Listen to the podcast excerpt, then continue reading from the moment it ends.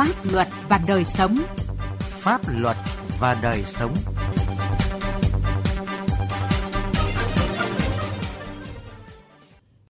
Kính chào quý vị và các bạn. Chương trình Pháp luật và đời sống hôm nay có những nội dung sau. Bắc Ninh, đường đê oằn mình vì xe né trạm thu phí. Hải Phòng nhiều giải pháp thu hồi tài sản trong các vụ án tham nhũng. Ngang nhiên san gạt đất trái phép ở Đại Sơn, Yên Bái. Mời quý vị và các bạn cùng nghe. Pháp luật đồng hành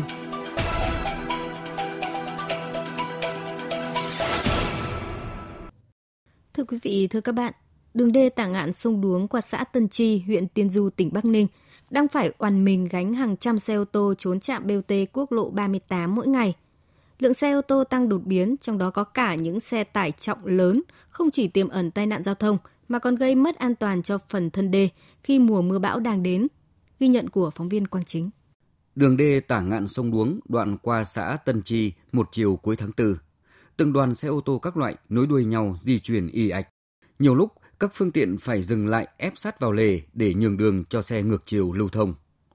Bà Nguyễn Thị Hòa ở thôn tri Trung, xã Tân trì cho biết, từ khi trạm thu phí BOT quốc lộ 38 hoạt động, lượng xe né chạm đi vào đường đê sông Đuống và tỉnh lộ 275-279 tăng đột biến, làm đảo lộn mọi sinh hoạt đời sống của người dân địa phương.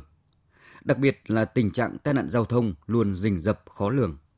Phải đi đường thẳng cái này, ngoài này cứ đi tắt hết cả vào đây, thấy nguy hiểm lắm. Ờ, cách đây độ nửa tháng chỗ kia phải lật xe, một chỗ, tránh nhau đi mà. Nhà tôi ở mặt đường đây ở đời này này bụi mù, đây bây giờ là phải cấm. Nếu mà xe con thì thôi người ta đi đi nhưng mà đây toàn xe tải to là đi hết đường này.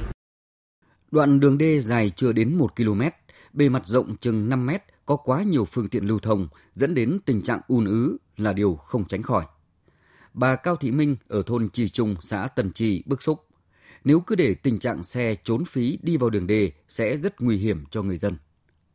Xe to, xe nhỏ là đi vào hết cả đây cho nên là hỏng hết đường mà ảnh hưởng đến dân. Cứ làm đường là cứ ra thẳng đường kia mà đi, đê đây đi nhiều hỏng đường đê, rồi ảnh hưởng đến mùa nước lũ nước liếc, rồi ảnh hưởng đến dân trong làng. Chúng tôi cứ muốn là cứ làm đường là cứ ra đường ấy mà đi. Theo ông Đàm Phương Bắc, Chi cục trưởng Chi cục Thủy lợi tỉnh Bắc Ninh, đê tả sông Đuống đoạn qua xã Tân trì thiết kế chỉ cho phép xe có tải trọng dưới 12 tấn đi qua. Việc có quá nhiều xe ô tô né chạm thu phí BOT quốc lộ 38, trong đó có cả những xe có tải trọng lớn đi vào đoạn đường này sẽ gây mất an toàn cho tuyến đê. Đối với cái đoạn đê này theo quy định cấm xe có tải trọng trên 12 tấn. Tuy vậy vì cái việc né chạm BOT vẫn có cái tình trạng xe lớn hơn 12 tấn đi vào. Thế tình trạng mà xe quá tải đi lại trên mặt đê thì sẽ có nguy cơ gây ảnh hưởng đến kết cấu mặt đê và ảnh hưởng đến công tác kiểm tra phòng chống thiên tai cũng như là cứu hộ cứu nạn trong khi mà xảy ra thiên tai. Trước thực trạng đường đê oằn mình gánh xe quá tải né trạm thu phí, Công an huyện Tiên Du đã cử tổ công tác thường xuyên ứng trực tại đầu cầu Hồ vào các khung giờ cao điểm để điều tiết giao thông và chặn các xe tải trọng lớn đi vào tuyến đường này. Chỉ tính riêng 4 tháng đầu năm nay, Công an huyện đã phát hiện và xử phạt hơn 40 trường hợp xe ô tô tải trọng trên 12 tấn đi vào đường đê với tổng số tiền hơn 400 triệu đồng. Đại úy Nguyễn Đức Lợi, đội trưởng đội cảnh sát giao thông công an huyện Tiền Du cho biết, quá trình xử lý có những trường hợp lái xe đầu kéo vi phạm không hợp tác với lực lượng chức năng, đóng cửa xe bỏ đi, gây ùn tắc kéo dài trên tuyến đường đê.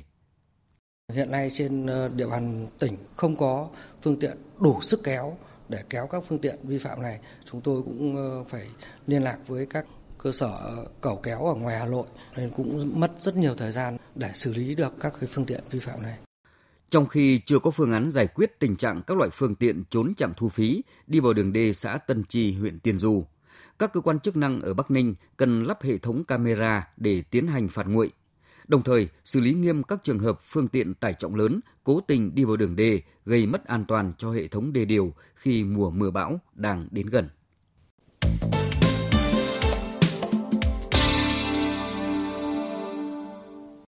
Thưa quý vị và các bạn, thi hành án dân sự, số lượng việc và tiền liên quan đến án tham nhũng, kinh tế chiếm tỷ lệ không lớn trong tổng số việc phải thi hành. Việc thu hồi tài sản trong các vụ án tham nhũng kinh tế luôn gặp những khó khăn nhưng lại có ý nghĩa quan trọng, tạo niềm tin với nhân dân. Xác định rõ điều đó, ngành thi hành án dân sự thành phố Hải Phòng đã tăng cường giải pháp thu hồi tài sản trong các vụ án về tham nhũng. Về nội dung này, phóng viên Đài Tiếng Nói Việt Nam phỏng vấn ông Trần Hồng Quang, Cục trưởng Cục Thi hành án dân sự thành phố Hải Phòng. Thưa ông, ờ, thu hồi tài sản bị thất thoát chiếm đoạt trong các vụ án hình sự về tham nhũng kinh tế là nhiệm vụ khó khăn. Ờ, vậy trong thời gian qua, Ờ, công tác này được Cục Thi hành án dân sự thành phố Hải Phòng triển khai như thế nào ạ? Đảng ủy lãnh đạo cục đã tập trung cao phổ biến quán triệt tuyên truyền công tác lãnh đạo chỉ đạo việc xử lý các vụ việc tham nhũng theo chỉ thị số 15 của Bộ Chính trị về sự lãnh đạo của Đảng đối với cơ quan bảo vệ pháp luật trong công tác điều tra, xử lý các vụ án, chỉ thị số 26 của Bộ Chính trị về sự lãnh đạo của Đảng đối với cơ quan bảo vệ pháp luật trong công tác điều tra và xử lý các vụ án và đặc biệt là gần đây nhất đó là chỉ thị số 04 ngày 2 tháng 6 năm 2021 của Ban Bí thư về tăng cường sự lãnh đạo của Đảng đối với công tác thu hồi tài sản bị thất thoát, chiếm đoạt trong các vụ án hình sự về tham nhũng kinh tế bằng các hình thức phổ biến cụ thể như giao ban rồi văn bản chỉ đạo thông báo kết luận và qua chỉ đạo thi hành từng vụ việc cụ thể. Thực hiện cái kế hoạch số 18 của Ban cán sự Đảng Bộ Tư pháp cũng như kế hoạch 72 của Ban Thường vụ Thành ủy Hải Phòng về thực hiện chỉ thị số 04 của Ban Bí thư thì Cục Thi án dân sự thành phố Hải Phòng đã ban hành kế hoạch số 103 triển khai thực hiện đầy đủ nghiêm túc 6 nhiệm vụ của chỉ thị đến toàn thể đảng viên cán bộ công chức. Trong đó thì xác định rất rõ cái vai trò trách nhiệm của từng cá nhân, của tập thể trong cái công tác này.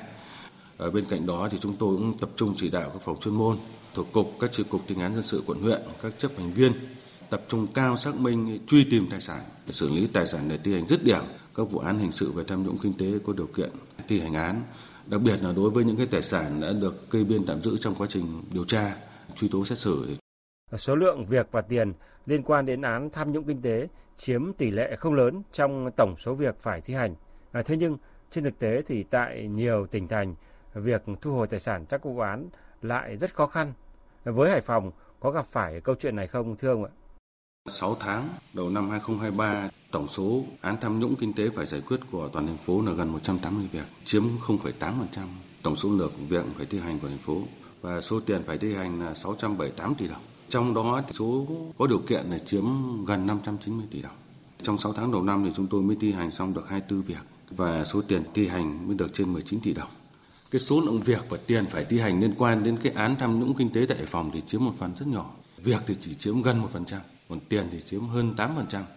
Tuy nhiên đến nay ấy, thì cái kết quả thi hành về án tham nhũng kinh tế chưa đạt cái tỷ lệ được cao. Ở đây thì cũng có nhiều cái nguyên nhân.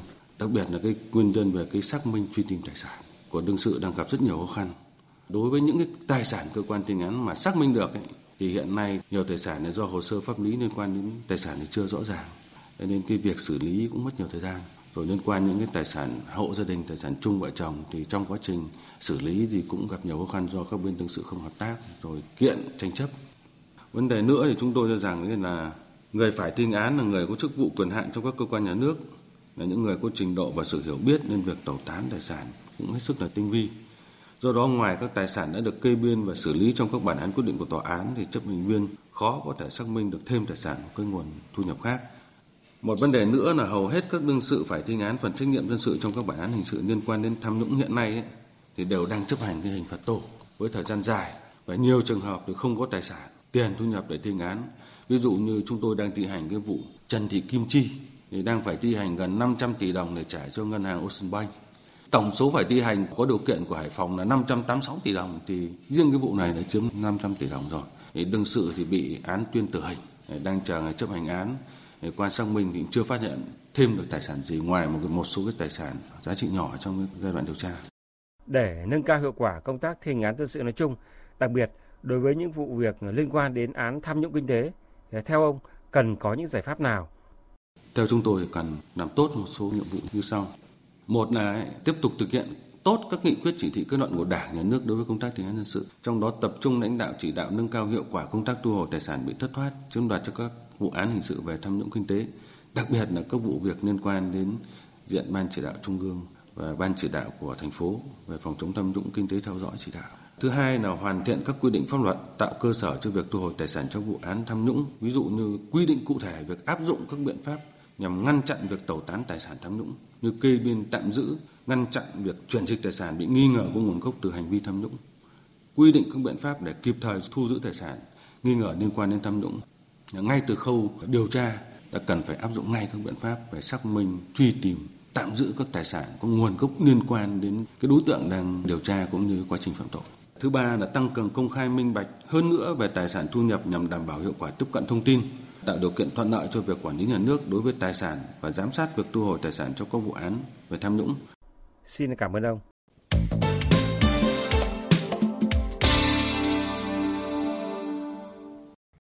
Thưa quý vị, thưa các bạn, trên địa bàn xã Đại Sơn, huyện Văn Yên, tỉnh Yên Bái, thời gian qua liên tục diễn ra tình trạng san gạt đất đá không phép. Điều đang nói là chính quyền xã đã nhiều lần tổ chức kiểm tra, xử phạt, nhưng việc san gạt đất đá vẫn diễn ra. Có những trường hợp xử lý nhiều lần, song vẫn ngang nhiên tái phạm. Phản ánh của Đinh Tuấn, phóng viên Đài tiếng nói Việt Nam thường trú tại khu vực Tây Bắc. Chỉ trong 4 tháng đầu năm 2023, chính quyền xã Đại Sơn, huyện Văn Yên, tỉnh Yên Bái đã ra hàng chục quyết định xử phạt vi phạm hành chính trong lĩnh vực đất đai đối với các trường hợp san gạt đất trái phép, san tạo mặt bằng, vận chuyển, đổ đất không đúng nơi quy định, làm biến dạng địa hình. Đơn cử ngày 12 tháng 4, xử phạt 3,5 triệu đồng đối với ông Lý Tiến Lâm ở thôn Làng Mới, xã Đại Sơn, huyện Văn Yên vì hành vi đào đất, múc đất, vận chuyển đất để san tạo mặt bằng, làm biến dạng đất với diện tích vi phạm hơn 370 m2. Cùng ngày, địa phương tiếp tục lập biên bản đối với ông Hoàng Xuân Trung ở xã Lâm Giang, huyện Văn Yên và ông Trần Văn Thành ở thôn Làng Mới, xã Đại Sơn, huyện Văn Yên. Hai trường hợp này, chính quyền xã đã nhắc nhở, yêu cầu dừng việc san gạt đất trái phép nhưng vẫn cố tình vi phạm. Cùng các cán bộ, Ủy ban nhân dân xã Đại Sơn đi kiểm tra, xử phạt các trường hợp san gạt đất trong tháng 4 này. Phóng viên chứng kiến rõ sự ngang nhiên của các đối tượng vi phạm. Có trường hợp chỉ thực hiện việc tạm dừng đào bới trong lúc xã lập biên bản đình chỉ. Vài chục phút sau, tiếng máy lại ầm ào gạt múc, buộc lực lượng chức năng phải quay lại triệu tập về xã làm việc. Ông Trần Văn Thành ở thôn Làng Mới, xã Đại Sơn, huyện Văn Yên, một cá nhân bị triệu tập, xác nhận việc mình tổ chức đánh đất là sai phạm và tiếp tục xin được khắc phục. Dù đây không phải lần đầu tiên, ông này bị xã lập biên bản xử lý về hành vi trên.